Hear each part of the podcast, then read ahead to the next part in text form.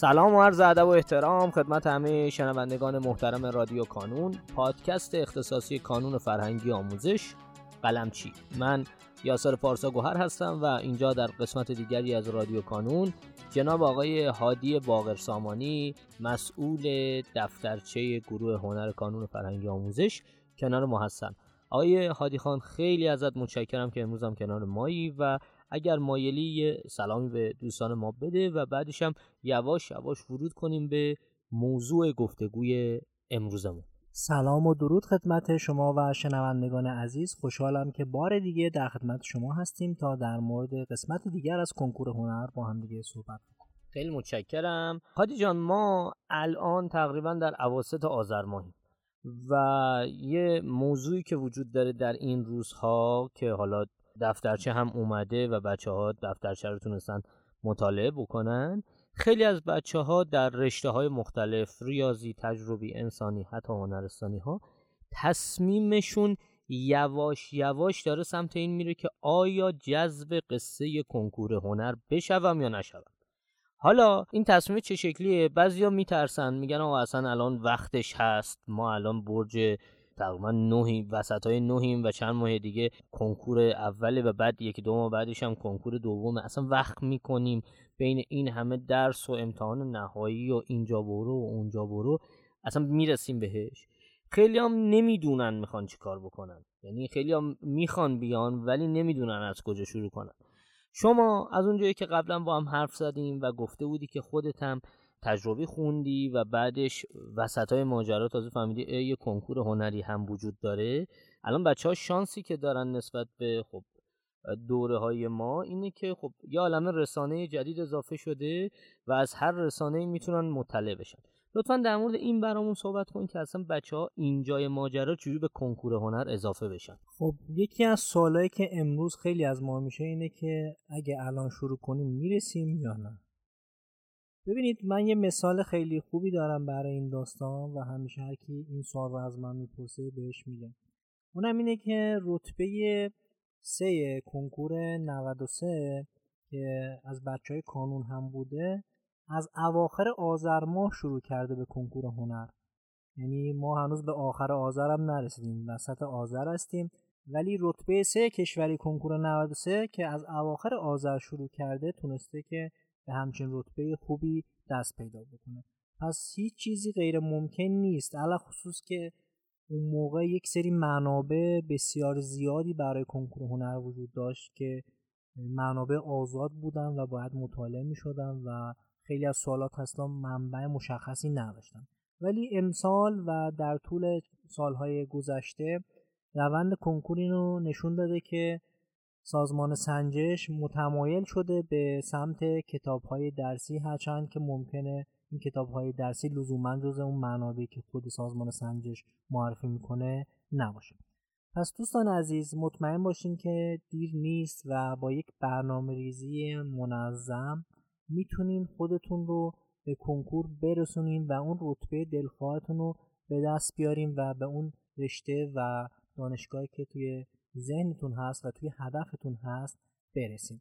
خب هادی جان ما اینجا در مورد این صحبت کردیم که الان شما گفتیم بچه ها دیر نیست و حتی یک مستاق آوردین که بچه ها دیگه اطمینان بکنن که واقعا از الانم شروع کردن خیلی تازه راحتتر از چند سال پیشه.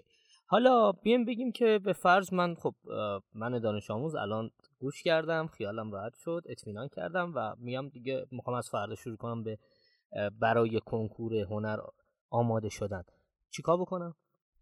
خب اولین قدم برای مطالعه کنکور هنر خب آشنایی با منابع هست دوستان عزیز می‌تونن پادکست قبلی یعنی دو جلسه قبلی ما رو گوش بدن که در مورد اهمیت منابع صحبت کردیم و همینطور لیست دقیق منابع رو می‌تونن از اطلاعیه سازمان سنجش یا از طریق سایت کانون و دفترچه ثبت نامی که منجا قرار دادیم و لیست منابعی که توی برنامه تفصیلی هم قرار دادیم لیست منابع رو می‌تونن از اونجا هم تهیه بکنن و منابع رو داشته باشن. بعد از تهیه منابع آنچه که مهمه و خیلی برای بچه ها سوال پیش میاد مدیریت حجم این منابع زیاده. خب بیشتر بچه ها از رشته های تجربی ریاضی و انسانی وارد کنکور هنر میشن یا حتی خود دانش آموزانی که از هنرستان وارد کنکور هنر میشن اینها منابعی که خودشون برای رشته خودشون دارن خیلی تعداد محدودیه و وقتی وارد کنکور هنر میشن و یه حجم بالایی از این منابع رو می‌بینن دچار نگرانی میشن که آیا امکان مطالعه این منابع وجود داره و این حجم بالا باعث سردرگمی اونها میشه که چجوری باید این منابع رو مطالعه نکته اول بحث برنامه ریزی و مدیریت این منابع هستش. ببینید دوستان عزیز آنچه که توی سالهای گذشته وجود داشته اینه که با یک مدیریت منابع و یک برنامه ریزی درست میشه همه این منابعی که وجود داره رو مطالعه کرد. در نگاه اول به نظر میشه که حجم این کتاب ها زیاده. خب طبیعی هم هست و واقعا هم حجم منابع زیاده. ولی چیزی که مهمه بحث شروع کردنه و ذره ذره پیش رفتنه یعنی شما وقتی از اول فقط به منابع نگاه کنید و به این فکر بکنید که چقدر حجم منابع زیاده و من اصلا چجوری می‌خوام اینا رو بخونم عملا هیچ موقع شروع نمی کنید و یهویی می‌بینید که یک تایم زیادی رو فقط بر اساس فکر کردن به اینکه چجوری باید این منابع رو بخونم از دست می‌دید ولی چیزی که مهمه برای کنکور هنر اهمیت شروع کردنه یعنی فقط کافیه که شروع کنید و ذهنتون رو از این حجم بالای منابع کنار بذارین یعنی اصلا به این فکر نکنین که منابع که من می‌خوام بخونم زیاد هست فقط شروع کنید از یک کتاب. من معمولا کتابایی مثل تاریخ هنر ایران و جهان رو معرفی می‌کنم به بچه ها برای شروع. و از اینها شروع بکنید.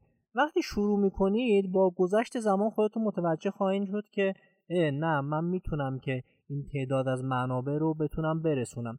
و کاری هم که ما توی برنامه راهبردی کردیم اینه که این لیست منابع رو خب بر اساس روند آزمون ها و بر اساس اون برنامه که وجود داره و این برنامه ماحصل سالها تجربه است و جوری چیده شده که بچه ها بتونن این منابع رو مدیریت بکنن توی برنامهشون داشته باشن و در بازه های آزمون که دو هفته یک بار هست بتونن برسونن پس برنامه راهبردی هم خودش یک برنامه به شما میده که برای مطالعه چیکار بکنید و وقتی بر اساس این برنامه راهبردی پیش برید این خود به خود در طول مدت در واقع در طول بلند مدت باعث خواهد شد که بتونین حجم بالای منابع رو مطالعه بکنید و بتونین برسونید خیلی ممنونم از شما آیه باقر سامانی و امیدوارم که اگر دانش آموزی هست که الان تصمیم گرفته جذب کنکور هنر بشه با گوش دادن این اپیزود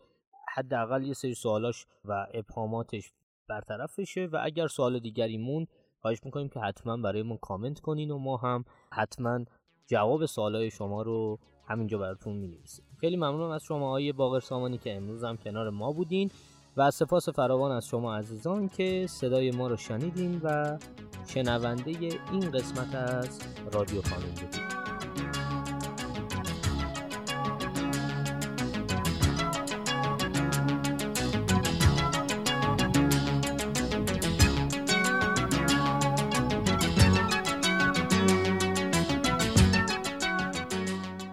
در پایان امیدوارم مسیری که آغاز کرده ایم بتونه نقشی هرچند کوچک در موفقیت دانش آموزان عزیزمون داشته باشه و همچنین تشکر می‌کنم از تمامی کسانی که ما رو در تولید هرچه بهتر این پادکست یاری می‌کنن.